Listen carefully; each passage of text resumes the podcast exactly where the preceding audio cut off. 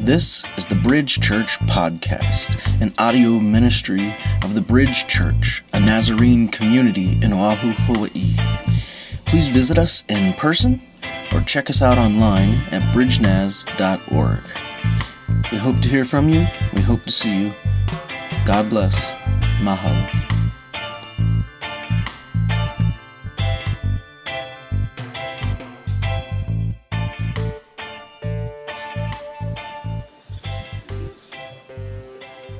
So it's been um, it's been a little bit of a wild week. On top of whatever things each of us had to deal with individually, personally, we had to endure images and videos and, and commentary of things none of us ever want to see happening in our nation's capital. Wherever the blame lies for that or wherever responsibility falls, uh, one thing seems absolutely certain that, that, that that's not how we'd like things to be going. Things, uh, things seem out of alignment. You know?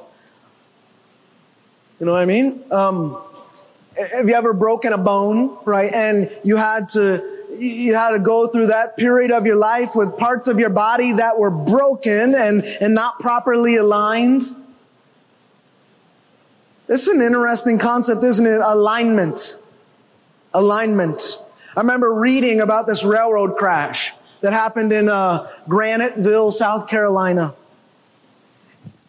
And it happened because a railroad switch was out of alignment. And there were actually two trains involved in this railroad crash. One train, it was called P22. It was heading in one direction and the other train, 192, was coming in the opposite direction and the, the, uh, part of the one heading uh, in the other direction or the, the part of the track called the switch rather was supposed to be set in such a way that the trains could pass one another safely with no problems, but that wasn't the case. The tracks were improperly aligned and as a result, the two trains collided.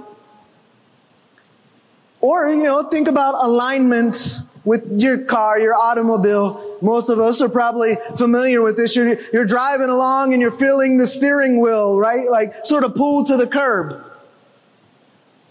It, it feels like the, the, the side of the road like has a magnet and it's just like pulling you over there and you're having to like fight with the steering wheel to, to keep going straight. If you want to let the steering wheel sort of do its own thing, it's gonna just run you into the curb or off the road. And if that's occurring, there's a good chance the car's out of alignment. Once it's properly aligned or realigned, it functions like it's supposed to function. And so on hard days, or during hard seasons or hard years like 2020, or even the hard beginning of 2021, it can so often feel like life is just out of alignment. What is going on? Like, our, uh, we aren't, we aren't connecting with people. Like, where's that been for the last year? It's been so hard connecting with each other. Like relationships aren't lining up like they're supposed to be lining up. Things aren't working like they're supposed to be working. Or things aren't working like we're used to them working. Church has felt that way for me. I'm, I miss meals together. I really miss meals together. I miss being able to talk without masks. I miss being able to hug each other. It's not supposed to be this way. It's not. It's not supposed to be this way. Things are out of alignment. But here in 2021, perhaps right out of the gate, maybe, maybe it makes sense for us to like take stock. To do some life inventory. Maybe to do some community inventory or to, to gauge our alignment is what I'm getting at. How do our thoughts align with God's thoughts? How do our actions align with the actions that God desires? And how do our emotions align with God's emotions?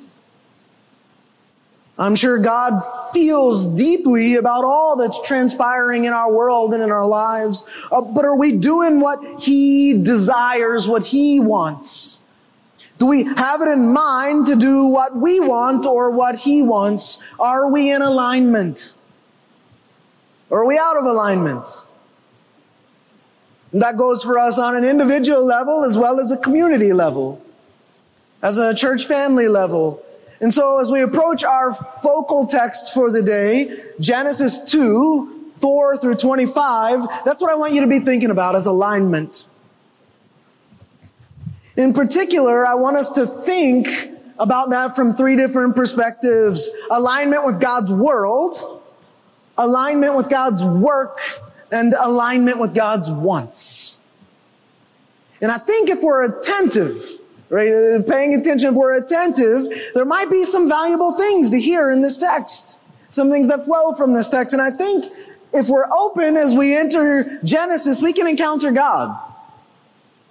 So we're going to consider the first of three sections or three portions of, of this longer passage today. We're going to look at verses 4 to 14 first, and they say the following. These are the generations of the sky and of the land when they were created, God's world. In the day that Adonai, Adonai, by the way, just means Lord, right, in Hebrew. In the day that Adonai God or Lord God made land and sky, each plant of the field did not yet exist on the land. And each herb of the field had not yet sprung up. So wait a minute, we just read Genesis 1 and it said all this existed, so what's going on? I'll talk about that in a moment. For Adonai God had not caused it to rain on the land. There was no human to cultivate the ground. But a mist went up from the land and watered the whole face of the ground. And Adonai God formed Adam from the dust of the ground and breathed into his nostrils the breath of life. And Adam became a living creature and Adonai God planted a garden. Now look at this really closely in verse 8. Am I there? Adonai God planted a garden in Eden in the east. And there he put Adam, who he, whom he had formed. And Adonai God sprouted from the ground every tree that is pleasant to behold and good for food, and the tree of life in the middle of the garden, and the tree of knowledge of good and evil. That's what the little logo there on the left is representing. Verse 10, a river went down out of Eden to water the garden, and from there it was parted and became the source of four rivers. The name of the first is Pishon. It circulates through the whole land of Havilah, where there is gold, and the gold of that land is good. Bdellium and onyx stone are also there. The name of the second river is Gihon. It's the one that circulates through the whole land of Cush. The name of the third river is Hiddekel. This is the one which flows to the east of Assyria. And the fourth river is the Euphrates. And so last week we read Genesis 1 and it was this grand poem, this Hebrew poem to begin our family novel, our family story. And it talked about how God created the world and indeed God created us, humanity. We are made in His image. And the command, right? You remember me saying this from last week. The command, which is essentially the whole point of Genesis, is to fruitfully multiply God's image throughout the land.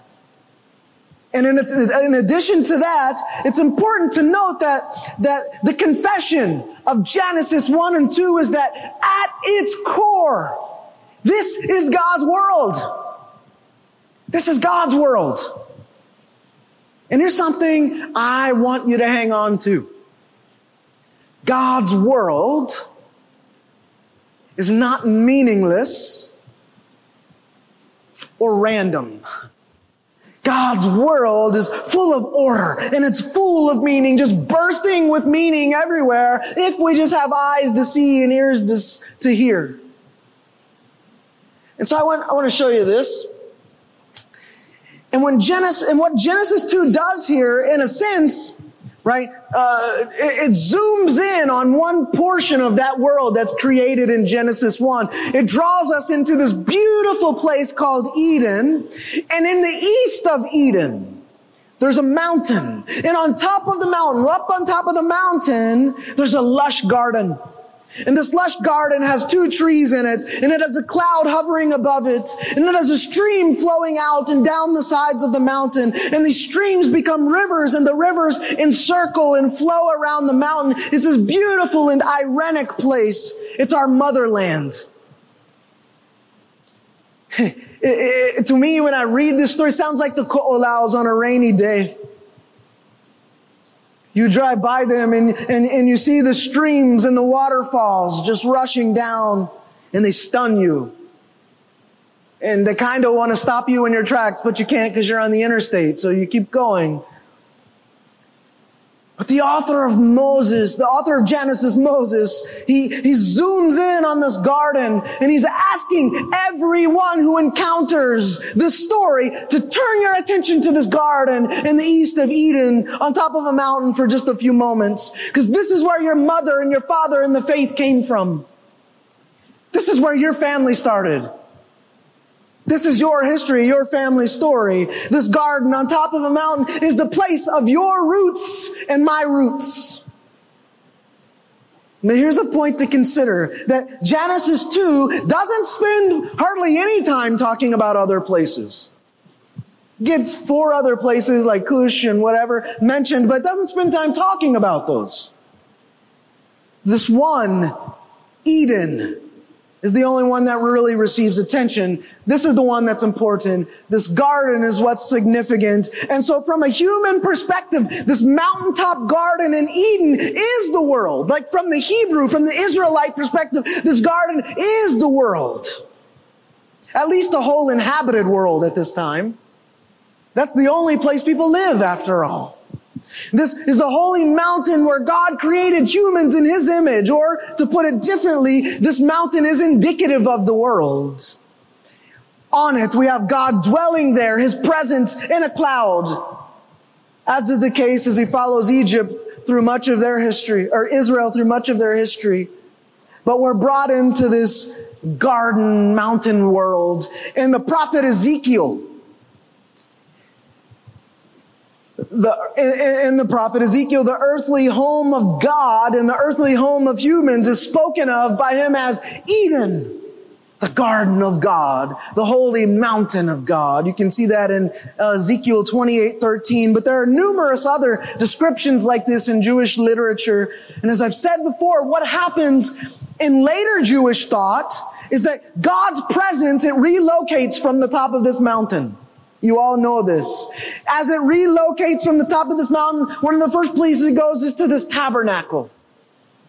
And it moves with the people and the designs of this tabernacle and the designs on this tabernacle, the decorations on the tabernacle, they're reminiscent of a garden. They're meant to be reminiscent of Eden and God's initial presence there. And then when God's presence relocates from the tabernacle to the temple, the temple is built and structured and set up in such a way that it's supposed to be reminiscent of the mountaintop garden. The home of God and humans, the first home. And as you know, in Revelation, we, we just spend much time talking about this. The picture there is something similar, right? One difference though, is that in Genesis, the rivers flow down and they encircle this mountain. And in Jewish thought, the waters there were a place of chaos. You can read that in Genesis 1. It was chaotic and then the Spirit hovers over it and calms it down. And these waters were representative. They were sort of one of the gateways to the abode of the dead, the underworld. And in Revelation, what happens is that the waters flow down and they run around the new heaven and the new earth, the new Jerusalem, but they're life-giving. They're no longer death-dealing. They're no longer chaotic. They're orderly. And there's something to be said for that. And you know, so many times in our lives, we can experience God's presence almost as if we're back on that Edenic mountaintop, only to have it choked out and squelched. It can be snuffed out by whatever we're dealing with. I'm sure you've had it happen. Someone says something great to you you're on cloud nine in God's presence. And as soon as you turn around, here comes a thorn in your side. Tries to knock you out of alignment. You receive a blessing and here comes an adversary trying to knock you out of alignment. a crossword, a hateful look, a cold demeanor, jealousy, envy, whatever becomes something like a, a pothole that when you hit it just jacks you up, throws you out of alignment. And so we gotta realign. You know, sometimes our world and our world views, the way we look at the world, they're co-opted by the world's views. So we fall into using the language of the world, buying into the schemes of the world, stepping foot into the traps of the world. And before we know it, you know what? We're no longer distinct as God's people because we just look like more of the world that believes it can exist without God's world and believes it can exist without God. And so we slide into the chaos, but we got to realign. We got to realign, seek to return to God's presence. We got to keep our eyes on Him. Keep our eyes on the cloud hovering in the garden, the cloud who brings us healing and hope. We got to seek alignment with God's view of the world. You ever fall into that? You ever catch yourself sounding like the world? Thinking like the world? Acting like the world, dressing like the world, carrying yourself like the world, pledging your allegiance to the world. Man, I stumble and trip. I'm a pastor. I stumble and trip. I fall all over myself. I trip over my own feet. I become a jerk when a bike tire pops.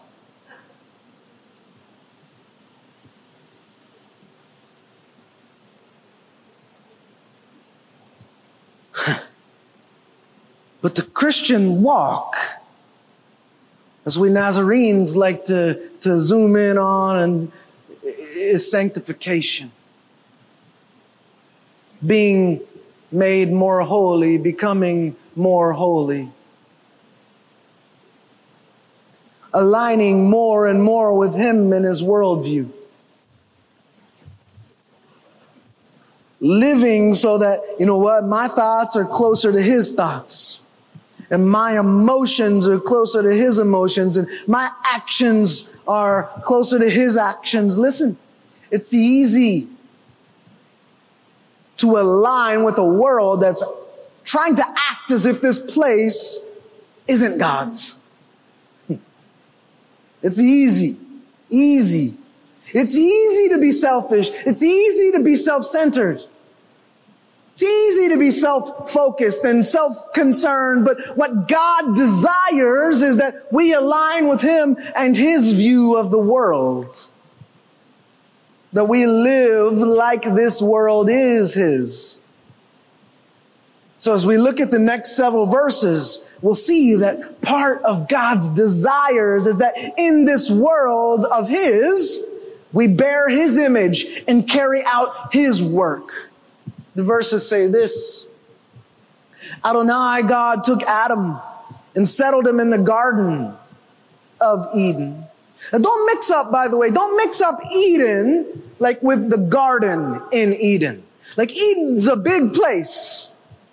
The garden's just one place off in the east of Eden. So don't conflate those. They're two different things. But uh, he settled him in the Garden of Eden to cultivate and guard it, or to keep and guard it. And Adonai God commanded Adam, saying, From every tree of the garden you may freely eat, but from the tree of knowledge of good and evil you shall not eat from it. From the day that you eat from it, you'll surely die. And Adonai God said, It's not good for Adam to be alone. I'll make him a helper comparable to him. And Adonai formed from the ground every animal of the field and every bird of the sky and brought them to Adam to see what he would call them. Whatever Adam called each living creature became its name. And Adam gave, Adam gave names to all the livestock and to the birds of the sky and to every animal of the field. But for humanity, there was not found a helper comparable to him or comparable to him. And remember, I noted earlier, this is the mountain at this point in time. It, this mountain was the whole inhabited world. There was not life anywhere else, human life anyways. No one else lived anywhere. This mountain from then, from a human perspective or from a human vantage point was the world for all intents and purposes. It was a sacred place because it was the locus, the center of God's presence. Again, the tabernacle was later based on this garden and the temple too was patterned off this garden. And so if we read backwards then, the Garden of Eden was uh, the first sanctuary. Right? Follow me. The garden, if we read backwards from temple to tabernacle, which were both based on the garden, the garden was the first sanctuary, was the first temple. It was just a garden temple. And Adam was its first priest. And God tells Adam to cultivate and guard this place, this sanctuary, this temple. He's to be priest over it. And so Moses, when he writes the book of Numbers, uses the same exact language for the priests from the tribes of Levi or Levi. They are in the exact same terms told, cultivate and guard the tabernacle. The same words are used for Adam here in Genesis. Cultivate and guard this place, this temple. This is God's work. And in the next chapter of Genesis, chapter 3, God will make Adam and Eve clothing. I love this. And just as he provides clothing for Adam and Eve, so also he provides clothing for the sons of Aaron, the priests in Leviticus 18 or 8:13. And there's great significance to this. Something that's significant to me and to you. To us as the community of God and as the bride of Christ. And is that we must align our work with God's work. Just as Adam was called to. We must cultivate and guard this place of God's presence in this place of God's presence. Not guarded in like a defensive way necessarily, but guarded in a way that uh, you would tend to anything or anyone that you love and care about and hold near and dear, guard it and keep it in that way. We guard, we guard God's presence by, by clinging to scripture. Yearning for the Holy Spirit. And remaining committed to being a community that, that keeps Jesus at the center. Look, if we're going to align or realign ourselves, then Jesus has to be the, the center point off of which we base every adjustment cultivating and guarding the presence of God here. His church, this church, even the bridge church means digging like deep into the soils of our heart minds. It means going at it together rather than alone. It wasn't good for Adam to be alone. And it means putting each other and each other's interests first. It means adhering to the commands of God and aligning with them and I want to remind you, alignment precedes achievement.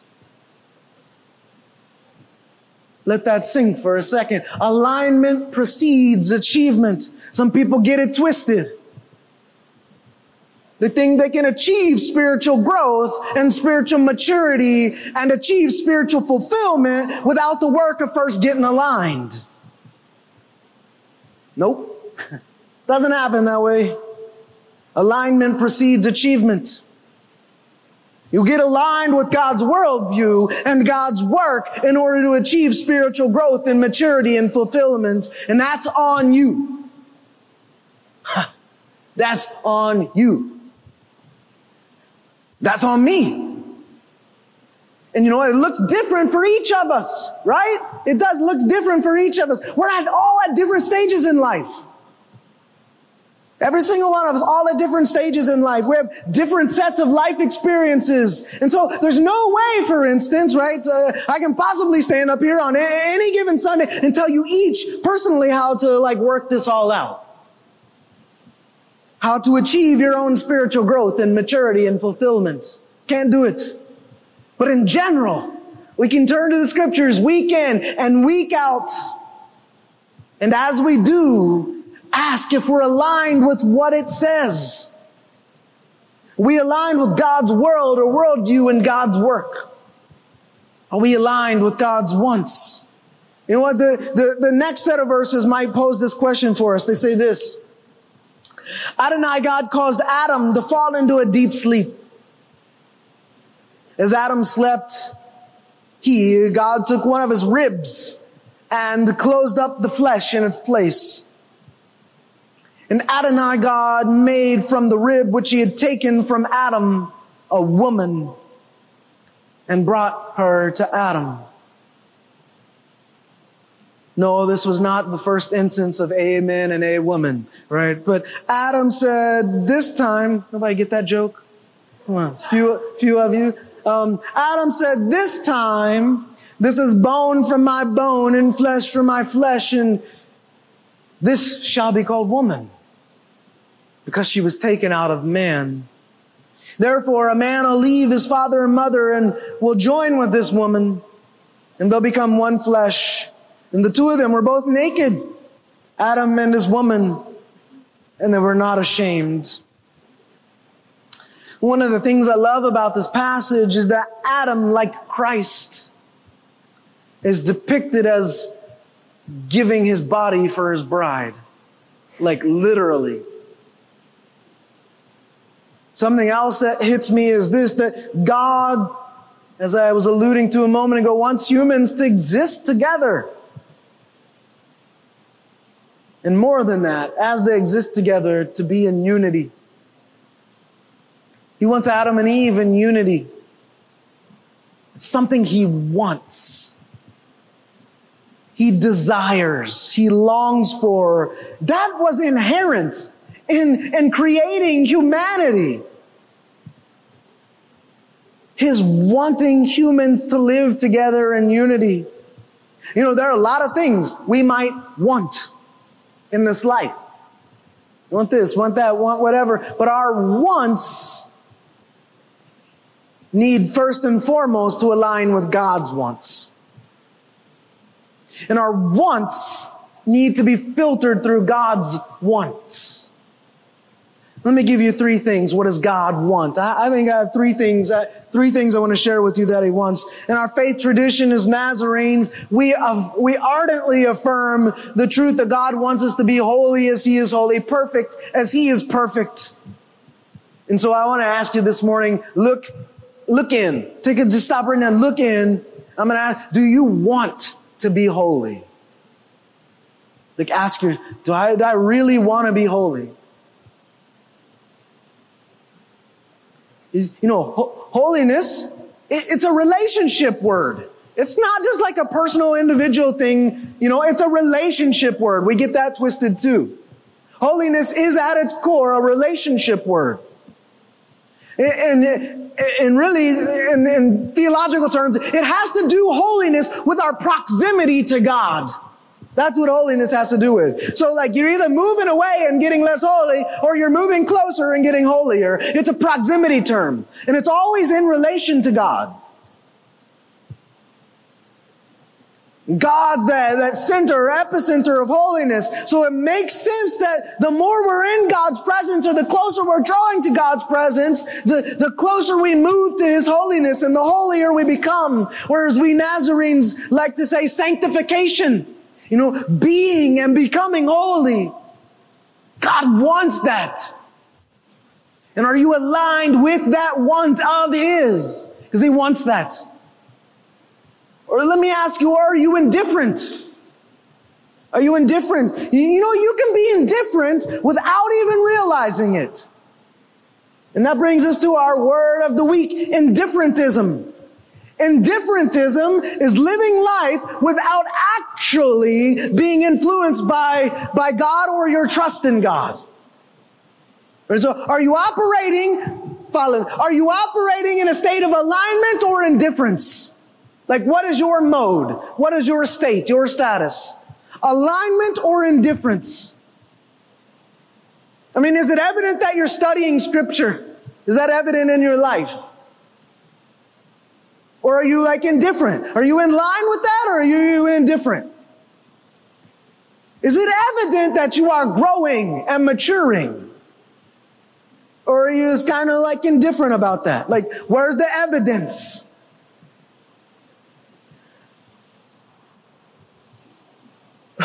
like, are we in a place of indifference or is it like, it doesn't matter if I read today?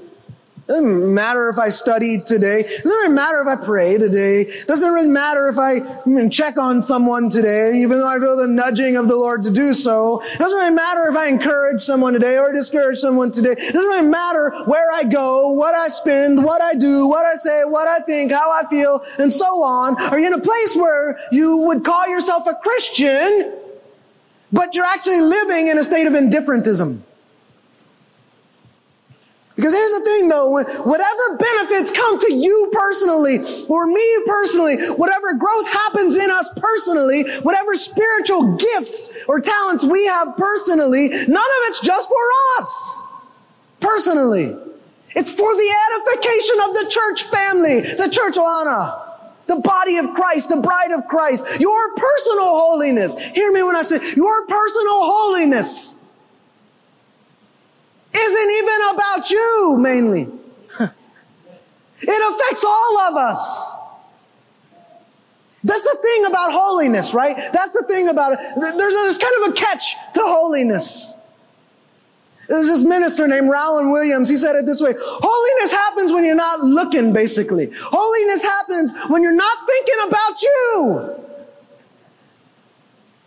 That's why he says there are no self-help books on being holy.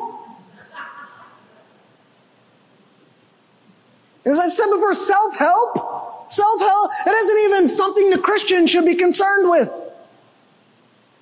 We're not meant for self-help. We weren't made for self-help. As this portion of Genesis reminds us, two humans were created and they were made for one another. We were made as humans to be in community.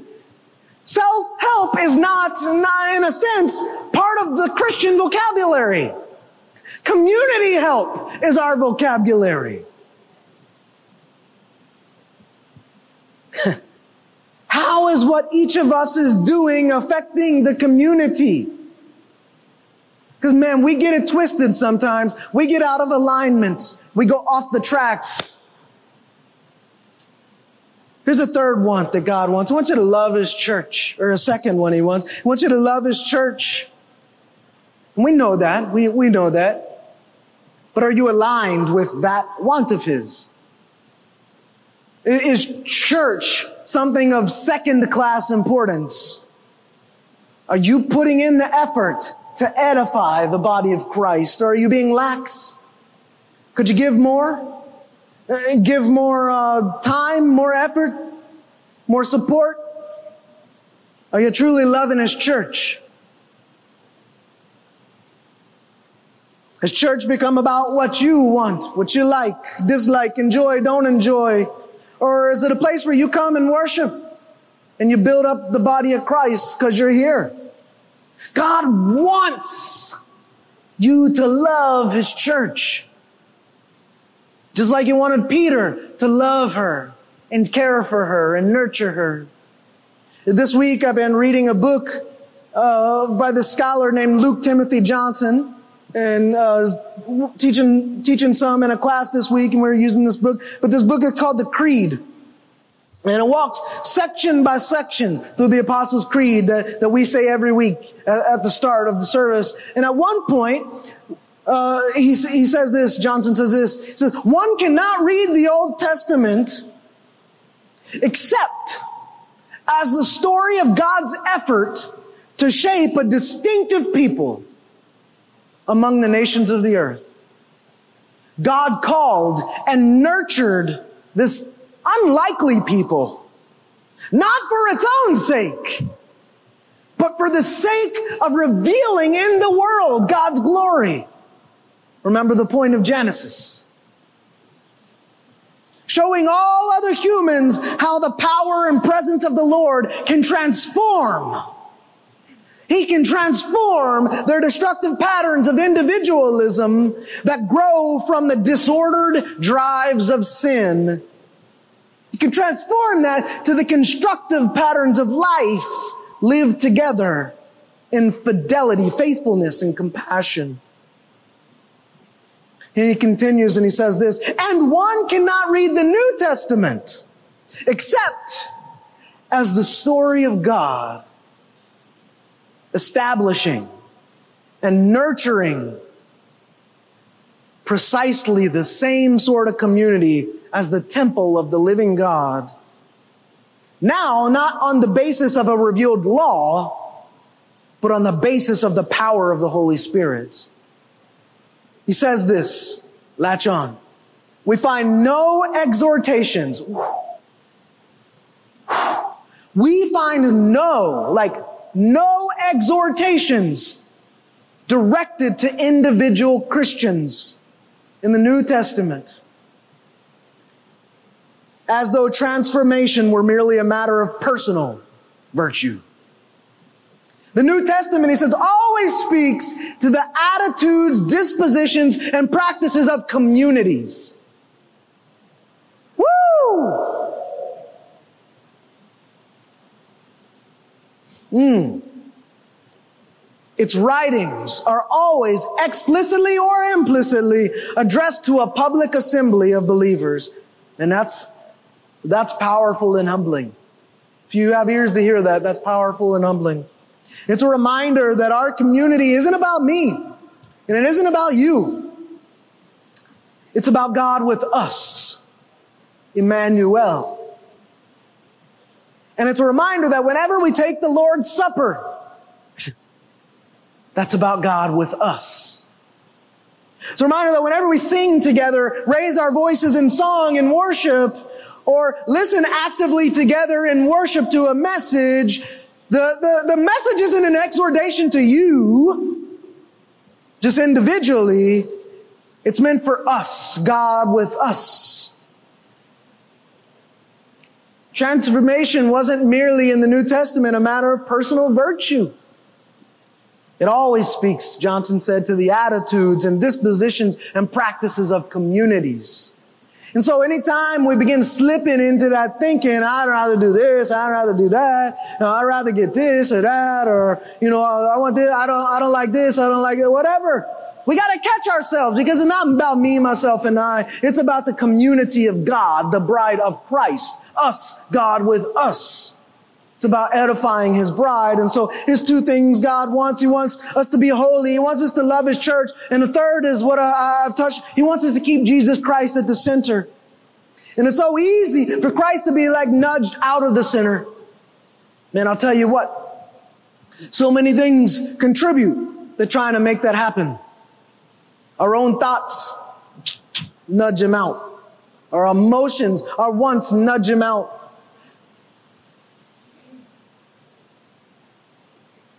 Worldly desires nudge him out. Worldly teachings nudge him out. Worldly preaching nudge him out. But you're supposed to show up and, and love God with your, all of your heart, soul, mind, and strength. Not just one of those. All of them. You're supposed to be operating on all four cylinders yeah? Social movements can try to nudge him out. Political agendas can try to nudge him out. Sin, evil, hatred, violence, all of it can contribute to like trying to nudge Jesus out of the center and put that thing more in the center instead. But all those things need to be seen through the filter of Jesus. at the center. God longs for him. He wants for him to be at the center. And so what does all this mean? What's the significance? What's the importance? I might start asking those questions a lot going forward. Each week, I'm going to try. I'm going to try something new here. Um, I'm going to offer you a bottom line. Okay, a bottom line focuses on like a final outcome or a total outcome. When I talk about the bottom line, that's what I'm getting at. The final outcome, the total outcome. What's the bottom line? What's the bottom line here today? I think it's this, that God wants you. He wants us to align with His world and worldview, His work, and His wants. But there's a catch. You know, earlier, I, I talked about cars and how they often need aligned. You may not know a lot about cars, but in many vehicles, there are these three main sections on the inside of a car that you have to handle before you can get a car in proper alignment. And you don't need to know about those. I was going to tell you all about them, but you don't need to know about those, right?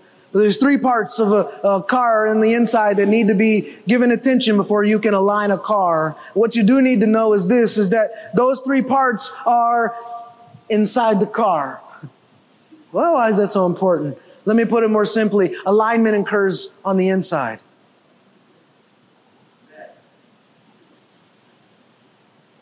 Nobody can make you get aligned.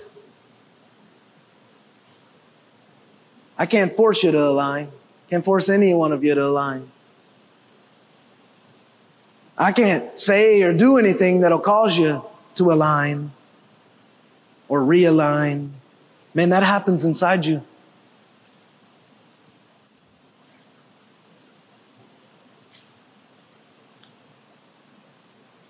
It happens, as I said last week, very simply by showing up and giving the Spirit more to work with. Man, I, I talked about that all week with the students. That's our, our motto for the year, giving the Spirit more to work with. That's how it happens, man. That's how the alignment on the inside happens. When you show up, what's your posture? Even physically, like maybe what's your posture? It can speak volumes. What's your mentality when you show up? Are you encountering the, the singing and the giving and the, the table and the message as a means of giving the Spirit more to work with? That's what it boils down to. Are you showing up with a disposition or a posture where you're essentially saying, like, I'm here, Spirit, give me a line with your worldview, your work, and your ways. Because if you're not, then you're probably doing it wrong. The bottom line is this. God wants you to align with His worldview, His work, and His wants. And that starts on the inside. And that alignment always precedes achievement. You know, this week, Uncle Ray came over to my house again. I love this, love that dude. And after we played out in my backyard, we played in the dirt for a couple hours, uh, working in the garden. We were uprooting some plants and weeds and roots and whatnot. We, we took a break. We sat on a little concrete wall, sitting on this rock wall, and he began, he started talking to me about Revelation. He started talking to me about Genesis. I asked him if I could share this. He said, yeah. Um, and eventually he, he brought it back around to last week's sermon. Man, he brought a, he, he brought an ʻōʻō, like a spear to my house yesterday. He brought a, a, a big shovel and he brought a little shovel. And he brought his weekly study guide.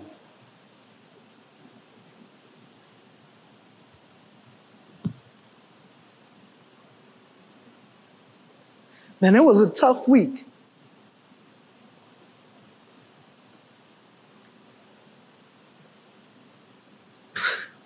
That was so, so edifying and encouraging.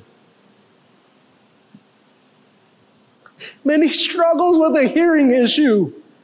The dude can't even hear.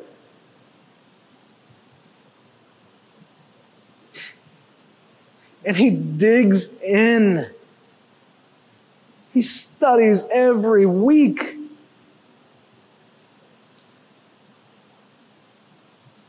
He's here every Sunday. He's at peer group every chance he gets. He's at prayer group on Sunday mornings. He's often at mob. Can't hear what's going on, but he's still there.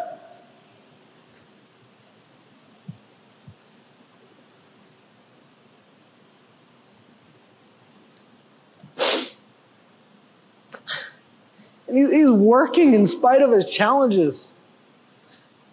He's doing what he can to be aligned. Know, he could choose to just throw in the towel. I can't under, I can't hear anything. I'm done. Like choose to give up, to criticize and complain and leave or whatever. He's choosing instead to align. And it flows just like oozes out of a teachable spirit. He's got teachability. No matter, no matter that the teaching is, is coming from somebody who's a lot younger. No matter the teaching's coming from a young haole. The teachability is there. Or to put it differently, he's giving the Spirit more to work with. Period. And this week, this year. But let's start with just this week out ahead of us. May the same be true of all of us. Let's give the Spirit more to work with. Let's hit the bottom line. God wants us to align with His worldview, His work, and His wants. Amen? Stand for the benediction.